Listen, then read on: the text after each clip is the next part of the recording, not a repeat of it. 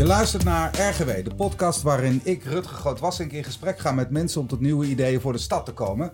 En vandaag heb ik een uh, bijzondere gast, uh, Donald Pols. En uh, nou, wie is Donald Pols, zou je dan kunnen vragen. korte samenvatting, geboren in Pretoria, Zuid-Afrika. Gestudeerd in Maastricht en Amsterdam. Master in Environmental Policy and Management. Dat klinkt heel uh, ingewikkeld. Uh, bij Milieudefensie, weer het Natuurfonds gewerkt, onder andere. En sinds 2015 uh, directeur van Milieudefensie. En misschien wel vooral nou ja, een bekende Nederlander door de rechtszaak tegen Shell. Komen we zo op. ik wil je eigenlijk eerst even een paar dilemma's voorleggen. Um, daar mag je maar één antwoord op geven. En je mag straks nog op mag eentje terugkomen. Zeggen, fijn dat ik mag. ja, ja, ja, zeker. Ja, zeker. Ja, hartstikke leuk. Hartstikke leuk. Uh, heavy metal of hip-hop? Metal. China of Zuid-Afrika? Zuid-Afrika. Voetbal of rugby? Rugby. Oké, okay, dat vind ik alweer fascinerend. Uh, klimaat of milieu? Klimaat. Pat, pasta of pizza? Oeh, nu wordt het moeilijk. Uh, pasta. Oké, okay, dankjewel, dankjewel. Is er nog iets om terug op te komen? Uh, ik, als ik een beetje. Ik blijf altijd bij mijn woord. Zo, uh, dit, dit, zijn de stellingen. Ja. hey, want je zei. want je, hebt een, je hebt een tijdje in China gewoond, hè? Klopt. Kun je ja. iets over vertellen? Ja, ik heb er een anderhalf jaar gewoond. Toen werkte ik voor het Wereld Natuurfonds, eigenlijk WWF, de Internationale Wereld Natuurfonds, als programmadirecteur grondstoffen. En aangezien China zo'n enorme grondstoffenhonger heeft, dat is een beetje de fabriek van de wereld, mm -hmm. uh, is dat een plek om de place to be als je wil werken aan grondstoffen. En het uh, was een heerlijke tijd. Uh, China is fascinerend, maar wij konden als gezin konden we niet tegen. Enerzijds de vervuiling is. Mm -hmm. Het is een beetje alsof je bij een barbecue staat, vegetarisch dan natuurlijk, uh, maar aan de verkeerde kant van de wind. Ja, en dat, ja. dat klinkt overdreven, maar het is, het is echt uh, uh, op dagen zo. En eerlijk gezegd kon mijn vrouw niet winnen aan de rol van de vrouw van. Ah, oké. Okay. Ja. Nou, en helemaal terecht, want het is een, een zeer competente nu universitair hoofddocent aan de Universiteit van Delft. Kijk, kijk, ja, ja. nee, dat lijkt me een heel valide argument om daar dan ook rekening mee te houden. hey, en je komt uit Zuid-Afrika. ga je daar nog regelmatig naar terug? Ja, ik ga corona niet meeneemt, ga ik ongeveer één keer per jaar. Gaan, okay. gaan we terug. Ook, het is, ik, ik merk hoe ouder ik word, ontstaat er een soort gat in mijn, uh, mijn ziel. Dat is toch waar ik uh, ben opgegroeid. En ik wil graag mijn kinderen ook wel uh, laten zien van ja. hoe hun vader is opgegroeid. Ja, dat snap ik. Dat snap ik. Nee, daar zou ik graag, daar zou ik graag nog eens een keer naartoe gaan. Dat lijkt me erg fraai. Hey, je bent directeur van Milieudefensie. Ehm, even voor mensen die dat misschien niet weten. Ik kan me bijna niet voorstellen dat mensen die dat, die, dat niet weten. Maar kun je even iets vertellen over je, jullie organisatie? Ja, dat is een, een, hele goede vraag. We zijn dit jaar uh, 50 jaar uit, dus in 1972 uh, opgericht. Eigenlijk 71 als uh, een, een, club van verontruste wetenschappers. Maar de wetenschappers die kwamen er heel snel achter dat de behoefte meer is en verontruste burgers dan een verontruste wetenschappers. Toen zijn, werden wij een vereniging. En wat Milieudefensie zo speciaal maakt en waarom ik als directeur bij Milieudefensie ben gaan werken, is... Um, Centraal in de strategie is het uh, mobiliseren van mensen. Mensen in staat stellen om invloed uit te oefenen op het uh, beleid van de overheid en het beleid van grote bedrijven. En dus echt een, uh, een emancipatiebeweging. Ja, nou heel mooi. Nee, inderdaad, een, een grote vereniging ook, toch? Ja. veel ja, afdelingen. Wij, wij, zijn nu, wij zijn af, twee jaar geleden door de, de magische grens van 100.000 leden en donateurs gebroken. En we zitten nu al op iets meer dan 110.000 leden en donateurs. Oh, wauw. Dat is inderdaad, dat is vrij, dat, dat, dat, ja, dat is indrukwekkend.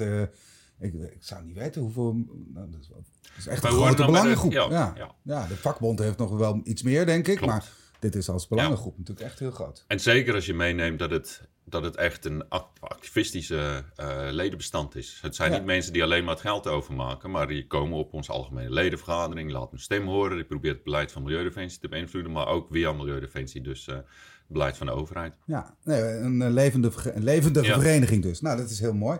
hey, je bent zelf denk ik, uh, misschien een beetje tegen wil en dank, toch ook uitgegroeid tot echt een boegbeeld van de Nederlandse milieubeweging. Ik heb ook echt een, nou ja, een iconische foto in mijn hoofd na de rechtszaak tegen Shell.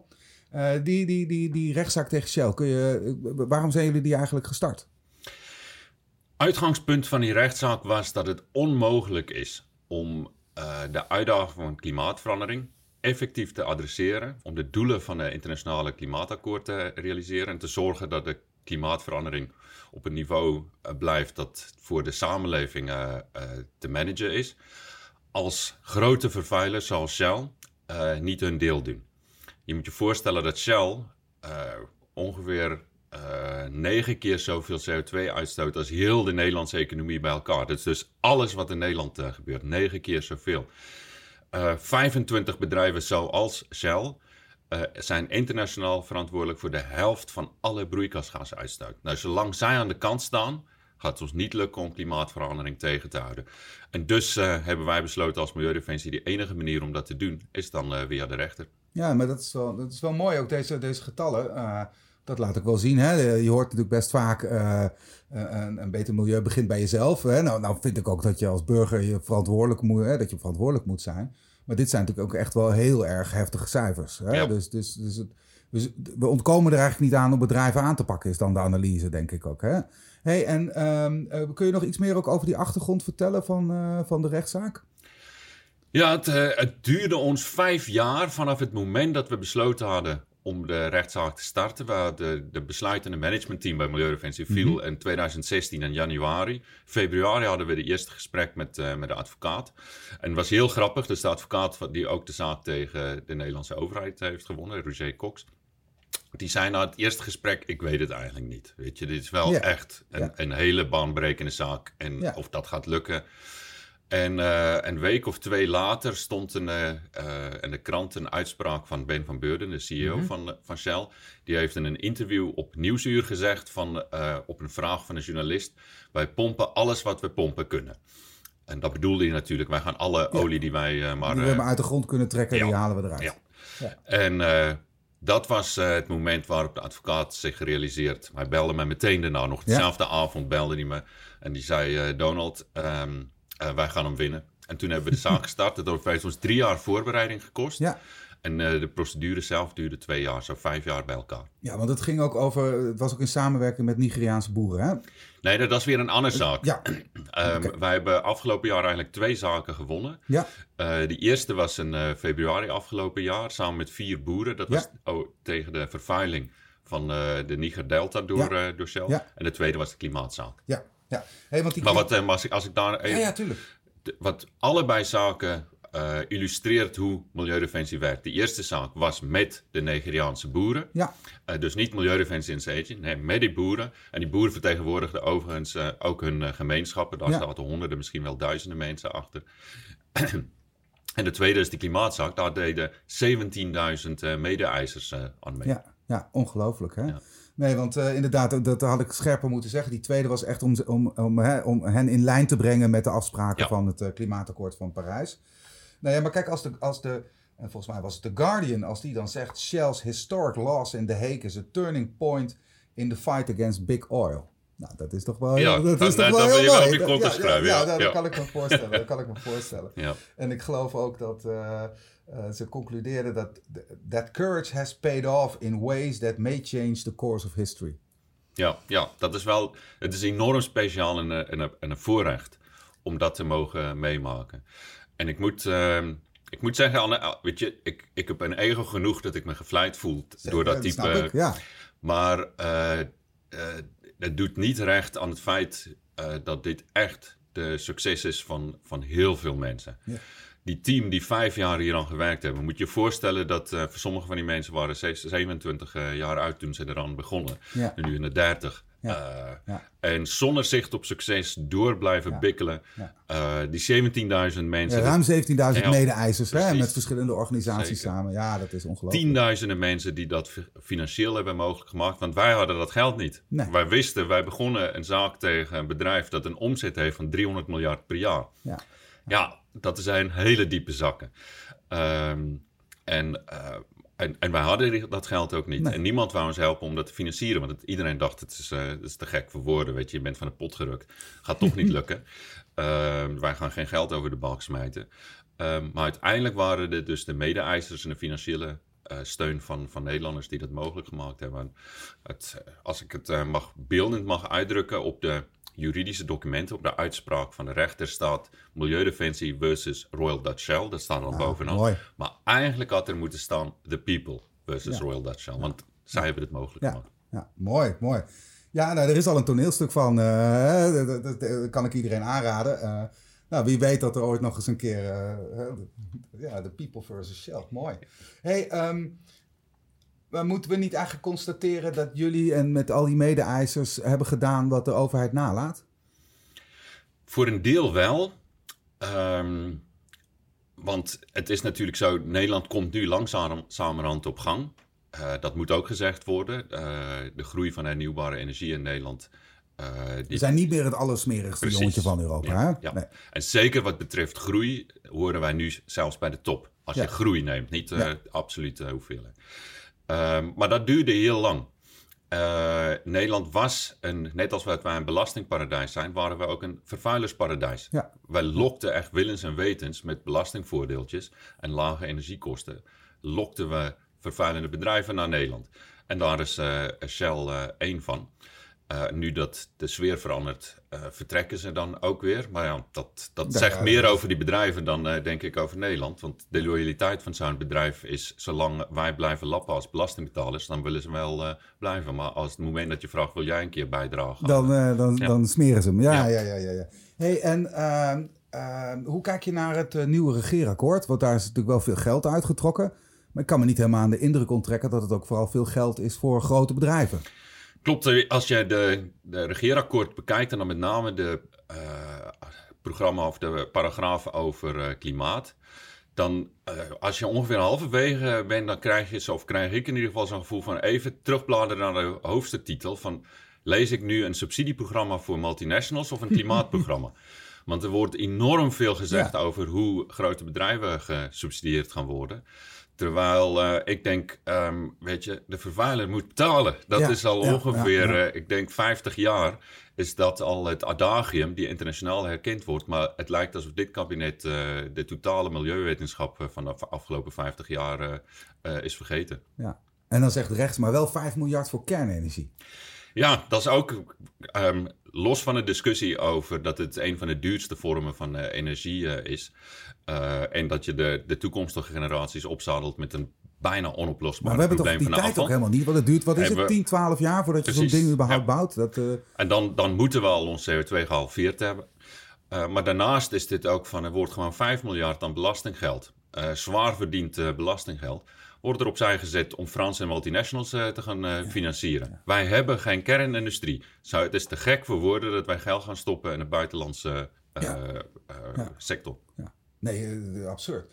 Nee, maar ik vind het wel heel mooi hè, wat je ook zegt. Het, het is eigenlijk heel gek dat we heel veel eigenlijk aan bedrijven geven. Terwijl, ja, ook voor, voor hè, ik ben dan als GroenLinkser, de, de, belasting op arbeid moet omlaag. De belasting op vervuiling moet omhoog. Hè. Je moet vervuilers aanpakken. Dat is natuurlijk waar het, waar het hoort.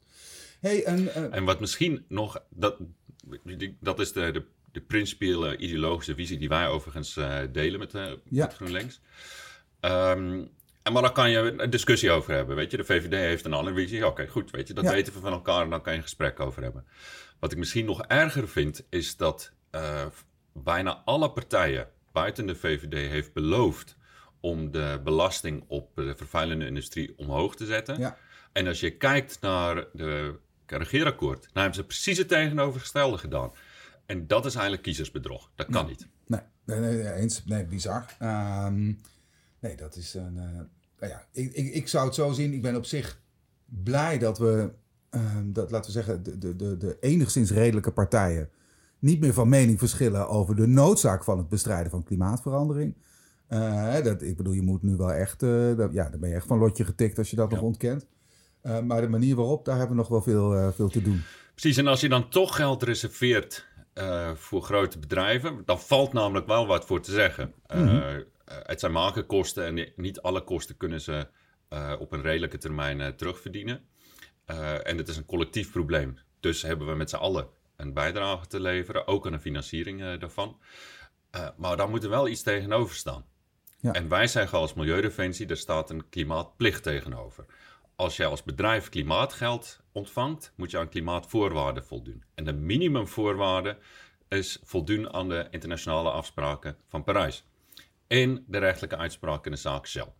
Uh, dat betekent, als bedrijf wil je subsidie ontvangen, moet je minimaal... Moet je je committeren aan het doel uh, en dus echt... Uh, min 45% CO2-reductie in 2030. Ja. Dat is wel een minimumvoorwaarde. Ja, ja. Nou, dat, dat, lijkt me heel mooi. Maar fijn ook dat, je, dat jullie de wind mee hebben en ook met deze zaken en ook de, de andere zaken, de agenda-zaken... Ja. Die helpt natuurlijk daar. Ik zou zeggen, wij hebben de wind mee. Ja, heel goed, heel goed. Ja, nee, eens, eens. Hey, um, uh, uh, ik heb in het verleden ook wel eens, toen ik zelf nog werkte bij de Woonbond, de belangenbehartigers van, van huurders, met Milieudefensie samengewerkt. En het ging eigenlijk over klimaatrechtvaardigheid. Dat is binnen Milieudefensie volgens mij ook een heel centraal begrip. Klopt, ja. Ik voel dat zelf ook heel sterk, hè, want we moeten ook de, nou ja, de, de, de, de, zorgen dat, dat, dat klimaat is niet alleen een, een, een vraagstuk van het klimaat, maar net zo goed een verdelingsvraagstuk. Kun je daar iets over vertellen hoe jullie daarin staan of hoe jij daarin staat? Ja. Het klopt dat klimaatrechtvaardigheid is ons inhoudelijke focus. Dat is uh, waar wij aan werken uh, als organisatie. En um, de vraag staat natuurlijk, weet je, met zulke grote woorden zoals rechtvaardigheid, wat betekent dat? En het betekent in principe niet veel of, uh, meer of minder dan de sterkste schouders dragen de zwaarste lasten. Ook wat betreft CO2.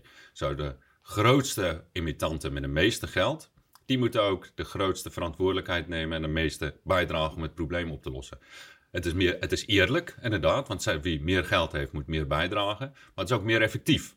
Omdat als je verwacht dat de grootste vervuilers ook het meeste bijdragen, dan heb je ook de meeste CO2-winst. Ja, en, maar, maar het betekent ook dat, dat jullie best wel eens kritisch zijn over bijvoorbeeld uh, subsidie voor elektrische auto's en dergelijke, toch? Klopt. Um, wat je ziet is, wij hebben daar onderzoek naar gedaan. En dat blijkt dat uh, uh, mensen met een lagere inkomen, die betalen gemiddeld drie tot vier keer meer uh, energiebelasting, dat is de belasting waarmee ja. subsidiepotten gevuld ja. worden, dan hogere inkomens. Maar 80% van die subsidies gaan dan naar hogere inkomens. Ja, dat is, ja, best, dat, dat is, wel niet, vrij krom. Ja. Dat is, dat is vrij krom. En dan, kan je, dan moet je er niet raar van opkijken dat mensen met een smalle beurs denken van ja, weet je, uh, ik uh, lig hier krom. Ik moet iets te veel voor mijn OV betalen. Nederland heeft een van de duurste OV's in, in Europa. Terwijl uh, die rijk stinkend, die, die elektrische auto, die, ja, die, krijgt een, die krijgt een laadstation ja. voor zijn huis. En, hey, en het is denk ik ook, want we, we, kunnen denk ik ook, bijvoorbeeld als het gaat over de isolatie van woningen, zijn we natuurlijk ook al wel zover dat we bijvoorbeeld nou ja, met, met, met energie-neutrale woningen en dergelijke. Ook, dat, dat kan uit. Je kunt daar, en zon is volgens mij ook rendabel. Hè? Dus je kunt daar natuurlijk ook juist voor, voor mensen met lage inkomens uh, een financieel voordeel bij halen. Zeker. Ja, en, en, en dat lijkt me ook vrij cruciaal voor het draagvlak. Ja. Ja, kijk, je hebt, je hebt altijd je minimaal in het milieubeleid. Uh, je vertelde net dat ik uh, milieubeleid heb gestudeerd, met een moeilijke Engelse term. heb je drie beleidsinstrumenten. Je hebt subsidies, je hebt normen, ehm, of subsidies en belasting. Je hebt normen en je hebt informatie, dat je gewoon mensen informeren over zaken. En normen zijn eigenlijk het meest effectieve. Mhm. Daar reageren mensen en bedrijven het meest uh, op. Maar wetten dus ook gewoon, hè? We stellen dit vast. Ja. Precies, maar werken, je moet uh, je bepaalde normen voorbij bij het bouwen van een huis. Maar um, je moet dus die normen toepassen op mensen die het al kunnen betalen. En een subsidie geven aan mensen die het eigenlijk niet kunnen betalen. Want het heeft geen zin om een norm op te leggen op iemand die het niet kan betalen. Want die kan daar niet naar handelen. En daarom zeggen wij, richt je beleid zo in dat je mensen aan de onderkant ondersteunt. Uh, terwijl je de, de, de, normen legt aan de mensen die het wel uh, in hun eentje aan kunnen. Ja. Hey, en wat zijn dan uh, nog meer maatregelen die we zouden kunnen nemen om grotere klimaatrechtvaardigheid te bevorderen? Wat zijn, kun je daar een paar dingen van noemen waarvan je denkt, nou, dat helpt zeker? Ja, uh, jij noemde al het, wij samenwerken, werkte en nu nog steeds ja. met de Woonbond. Wij hebben met de Woonbond, met FNV, um, hebben wij een manifest ontwikkeld van het programma. Wij noemen de Eerlijke Klimaatagenda. Daar hebben we interessant genoeg ook de MKB in meegekregen. Want zo, VNO verzet zich enorm tegen een eerlijke klimaatagenda. Want zij denken van geef dat geld maar lekker aan ons. Ja, ja, ja, maar de MKB, de kleine ondernemers, die denken van ja, wij, wij scharen ons aan de kant van de, van de huishoudens. Um, en die, die klimaatagenda bestaat uit een aantal punten. Het eerste is, zorg ervoor dat je begint met de isolatie van huizen bij de, mm -hmm. de half miljoen huizen in Nederland waar op dit moment uh, kinderen wonen. Uh, en schimmelhuizen, slecht geïsoleerde huizen. Kinderen die de rest van hun leven last hebben. Waar mensen, de, de mensen dat niet kunnen betalen om het te isoleren. Of omdat ze niet geld hebben, of omdat het huurhuizen zijn. Maar daar hebben we in Amsterdam nog een heleboel te doen, ben ik bang. Zo, begin daarmee. Ja. dat is de moonshot. Binnen vijf jaar alle uh, slecht geïsoleerde huizen van arme mensen geïsoleerd. Het tweede is zorg dat elektrisch uh, vervoer dat het beschikbaar is voor iedereen. Dus subsidieer niet alleen de mensen die een Tesla van uh, eh, 100.000 mhm. of 50.000 kunnen betalen, maar elektrische deelauto's in de buurten van mensen met een, met een lagere inkomen. Dus dan kan, kan eigenlijk iedereen ja. kan erbij. Wij pleiten voor 17 miljoen bomen, een, een boomplantprogramma van, met 17 miljoen bomen. Te beginnen en de lagere inkomenswijken. Want het is aantoonbaar zo dat waar er meer groen is, leven mensen gezonder. En uh, het is ook aantoonbaar zo dat arme wijken minder groen hebben. Zo laten we die problemen Mensen worden er ook gelukkiger van, toch? Ze worden er zeker gelukkiger van. Ja. Kan ik ook uit eigen ervaring ja. uh, spreken. En als laatste, um, om dit alles mogelijk te maken, heb je mensen nodig, vakmensen, die uh, dat allemaal gaan uitvoeren. Want wij kunnen het allemaal hier in deze prachtige gebouw gaan verzinnen. Maar als er mensen, niet mensen zijn die het uitvoeren, gaat het niet gebeuren. en daarom moet er een groene banenplan komen met, met 60.000 groene banen. Ja, ja. Oh, dat, maar dat laatste spreekt me aan, hè? want als wethouder sociale zaken ben ik daar ook wel erg mee bezig. Omdat, uh, nou, in zekere zin zou je kunnen zeggen dat uh, de ambities van uh, het kabinet als het gaat over woningbouw en klimaat, die kunnen helemaal niet gerealiseerd worden als we niet vakmensen hebben om dat te realiseren. Zeker. want, want dat is in ieder geval wat ik ook van bijvoorbeeld energiebedrijven hoor. dat, nou ja, dat het echt onmogelijk is om mensen te vinden. Dat ze elkaar nou, bijna kapot concurreren op, uh, op salaris. Uh, en dat we gewoon te weinig vakmensen hebben. Dus, uh... Het is ironisch dat, en hier zie je ook de noodzaak voor klimaatrechtvaardigheid. Want het klimaatbeleid, het, het praten erover, wordt gedomineerd door bedrijven en beleidsmakers. Terwijl de uiteindelijke flessenhals voor klimaatbeleid, het obstakel voor het realiseren van, van klimaatambitie, is niet geld, is niet politiek, is niet de techniek. Het is gewoon, hebben we die mensen die die huizen gaan isoleren, die zonnepanelen op de dak gaan schroeven, die de windmolens gaan, uh, gaan bouwen, uh, die die bomen gaan planten. En die zijn er op dit moment niet, maar daar is geen aandacht voor. De echte vakmensen, dat is, dat is de crux van de transitie. Ja. want die techniek gaat heel snel, toch? Als je bijvoorbeeld kijkt naar zonnepanelen, daar is de ontwikkeling is, is immens. Klopt, het, de prijsdaling voor... Uh, uh, zonnepanelen is ongeveer uh, een vijfde per jaar. En dat al jarenlang. Dat is ongelooflijk eigenlijk. Hè? Dat is de, het wordt ook gewoon daarmee rendabel om, uh, om het te doen. En als je kernenergie, we hadden het net over kernenergie, dan gaat het al jaren omhoog. En er is nog geen zicht op een daling in de prijs. nee, nou ja, volgens mij, wij zijn er wel van overtuigd dat dat niet de beste oplossing is. Ja, maar dat is natuurlijk wel ook gelijk een, een puzzel. Hè? Want ehm, terwijl we weten dat we geen tijd te verliezen hebben uh, gaat het, als we bijvoorbeeld mensen op willen leiden, hebben we daar natuurlijk echt hele andere dingen voor nodig. Dat betekent echt dat we in het onderwijs echt andere dingen moeten doen. Zeker. Um, daar is de MBO uh, eh, en HBO is er ook al mee, mee bezig. Uh, die is trouwens ook onderdeel van, van onze eerlijke klimaatagenda. Uh, maar zelfs dan heb je het probleem nog niet opgelost met zeg maar nieuw opgeleide mensen. ook dan hebben we nog een, een, een gat van, van vakmensen behoefte aan vakmensen. Dat betekent dus dat je uit andere sectoren mensen moet gaan weghalen. En dan, is, dan wordt het echt interessant. Van waar kunnen we nou mensen gaan halen om de transitie vorm te geven? Nou, heb ik een ideetje. Mhm. En dat is uit de vervuilende fossiele sector. Ja, Laten we die gaan afbouwen, terwijl we de schone sector opbouwen. Nee, maar dat lijkt me ook eigenlijk vrij logisch. Hè? Want als je ziet, uh, uh, nou ja, laten we eens een bedrijf noemen, Tata Steel. Uh, dat zijn natuurlijk mensen die, die, die, een, die een technische opleiding hebben die zou je natuurlijk relatief sneller om kunnen verscholen dan, uh, dat, nou ja, dan uh, noem eens wat, een, uh, een stewardess of zo. Ja. Dat lijkt me... En de kolenoverslag, dan kan je mensen opleiden om windmolenonderdelen te gaan verschepen ja. naar, naar de ja. Noordzee. Ja, ja, ja.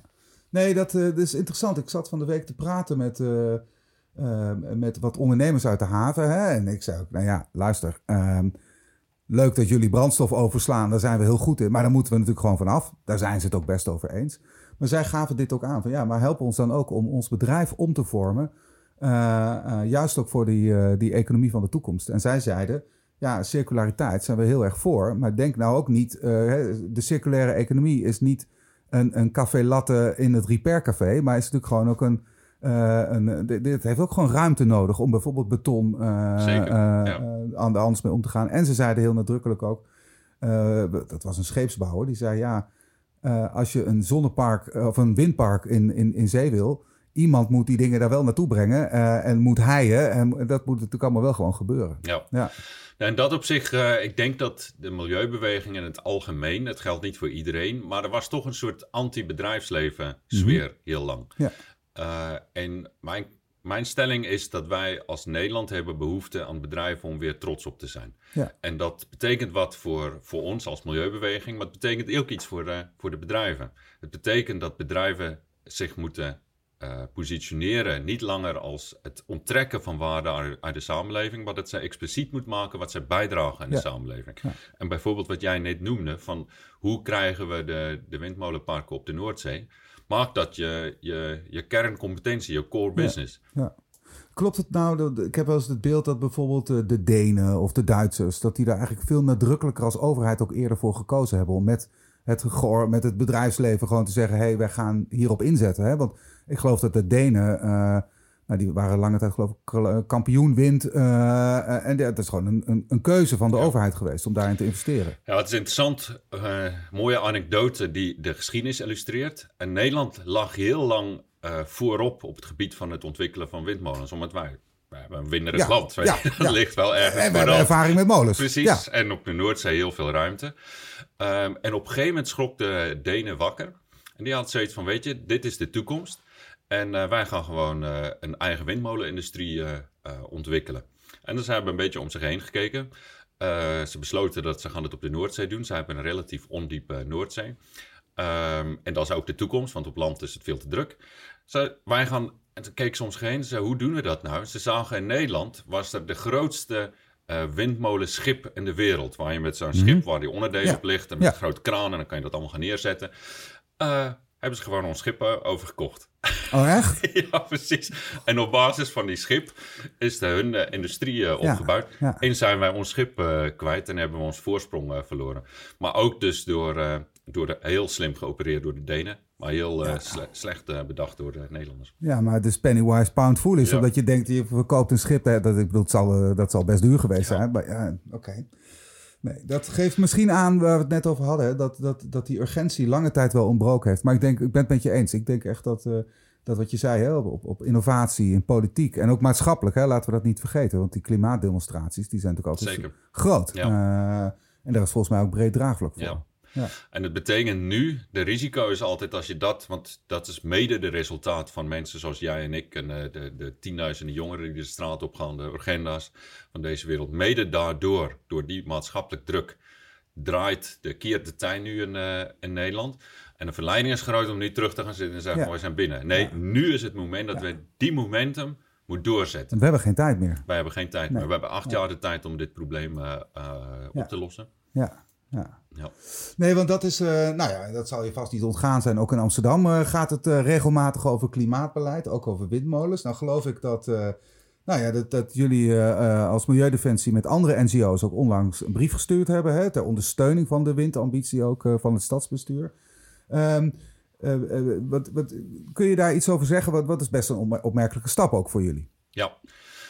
Ja, het is, wij, wij merken natuurlijk ook dat de discussie over uh, windenergie op land. Dat dat uh, uh, niet altijd ten faveur van wind op, land is. Mhm. En daarom vonden we ook dat wij de verantwoordelijkheid hebben om ons, om ons daarover uit te spreken. Ja. Ehm, wij hebben nog acht jaar de tijd om gevaarlijke klimaatverandering te, terug te dringen en te voorkomen. en daar hebben we echt alles en iedereen bij nodig. En ook wind op land. het is een ook, fictie te denken dat je dat alleen op zee kunt doen en dat zonnepanelen eh, eh, even, eh, zonnepanelen is iedereen voor, denk alles, ik. ja, we hebben alles nodig. Ja. Wij, op dit moment is ons fossiele, de aandeel fossiele energie in onze energiehuishouding is tussen de 80 en de 90 procent. Als we daar af, van af willen, dan hebben we echt alles nodig. We hebben alle zonnepanelen op dak nodig en op alle grote hallen. we hebben alle windmolens op de Noordzee nodig, maar we hebben ook windmolens op, op land nodig. Naast natuurlijk het feit dat we enorm veel moeten uh, besparen door bijvoorbeeld isolatie. Ja. En wij vinden wel, en daar zijn we ook kritisch uh, op overheden, waaronder de uh, gemeente Amsterdam, let wel heel goed op je procedures. Tuurlijk. Ja. Geef mensen de inspraak. Zorg dat de, de, afstandsnormen gehanteerd worden. Maar het is een fictie dat we zonder wind op land kunnen. Ja. Nee, maar eens. ben je het met me eens dat dan juist ook coöperaties, hè? windcoöperaties, zonnecoöperaties uh, dat, dat die juist ook als het gaat over die klimaatrechtvaardigheid weer een belangrijke rol kunnen spelen. Want ik zie eigenlijk ook best vaak, nou zeker met zon had je natuurlijk al, de, uh, postcode roos heette dat geloof ik hè, uh, dat je collectief daken ergens anders. ja. Um, is, is dat ook een model, en ik denk dat we er niet aan, niet aan ontkomen om als overheid grootschalig dat te doen. Maar is, is in coöperatieve vorm is dat ook een model waar jij denkt, nou ja, dat kan een bijdrage leveren aan die rechtvaardigheid? Ja, zeker. Mensen uh, als mensen mede-eigenaar van de oplossing is, dan zullen ze vanzelfsprekend die oplossing meer, uh, meer steunen. En zeker als ze er ook nog financieel beter van worden, want dat is een goed recht. Ja. Uh, ze, zij accepteren wat de overlast en daar krijgen ze dan een financieel rendement voor terug. Zo, dat is zeker een deel van de oplossing. Je moet wel gaan uh, het is geen panacea. Mm um, uh, je moet zorgen voor, en dat is het moment waar we nu op zitten, de succes van de coöperatiestructuur. Betekent dat we ook kunnen nadenken over hoe willen we verder. De, ja. Hij moet meer inclusief uh, worden. Nu is het ja. toch wel uh, Weet je, hetzelfde mannen van een bepaalde ja, ouderdom. En dat is niks ten nadele van die mensen. Ze doen echt heel goed werk. Maar de volgende stap is hoe betrek je de bredere samenleving erbij. Witte mannen van een bepaalde leeftijd mogen er ook zijn. Maar het is wel belangrijk dat we dat verbreden. Ja, En overigens denk ik dat die witte mannen het zelf ook heel fijn vinden als er wat uh, dat denk ik andere mensen bij komen zitten. hey, nog, nog, nog, nog twee dingen. Um, je zei heavy metal. Ja, ik, ik schrok er een beetje van. Uh, maar dat is meer omdat ik er zelf niet zo van hou. Wat voor muziek hebben we het dan over? Um, ja, dan uh, uh, mijn favoriet is Amon Mart. Dat, is, dat heet denk ik Viking Metal. Zou je ook iets zeggen? Als, Dan zou je het meer bij jou ja, gaan zoeken. Ja, ja, ja, ja oké. Okay, Dat, ga ik, dat ga ik opzoeken. Ja, dat, dat, uh, maar dat is wat stevigere werk. Het is zeker steviger werk met wat uh, met, uh, stevige, stevige grunts heden dan. Oh, wauw. Oh, wow. Oh, ik zou jou wel eens op een festival willen zien. Ben je een festivalganger? Ik ga graag naar festivals. Ik kijk dus ook uit naar de einde van die coronamaatregelen. Ja, wij alle, wij alle denken. Oké, dat is heel benieuwd. En het laatste... Uh, uh, kunnen we straks even het nummer, mag ik even het nummer van je advocaat? Want ik overweeg eigenlijk een, een rechtszaak tegen de staat aan te spannen. Uh, vanwege nou ja, het, het, onvoldoende bestaanszekerheid van, van mensen. En ik kan wel wat advies gebruiken over hoe je dat doet. Want nou, dat is wel dat is toch best spannend. Ja, zeker. zeker. Okay. Het is Roger Cox. Um, mede door de zaak die hij voor ons heeft gedaan, is hij nu uh, een van de honderd meest invloedrijke mensen in de wereld. Daar ben ik uh, toch een klein beetje trots plaatsvervangen. Ja, dat snap ik, ja. dat snap ik, ja. dat snap ik. hey, hartstikke bedankt. Ik denk dat het uh, razend interessant. ik denk dat jullie alleen maar heel trots mogen zijn op wat jullie al bereikt hebben. Uh, en tegelijkertijd, we hebben nog acht jaar. Dus uh, volgens mij moeten we gewoon uh, keihard blijven werken. En nou ja, volgens mij de transitie zal rechtvaardig zijn of hij zal niet zijn. Heel goed. Dankjewel.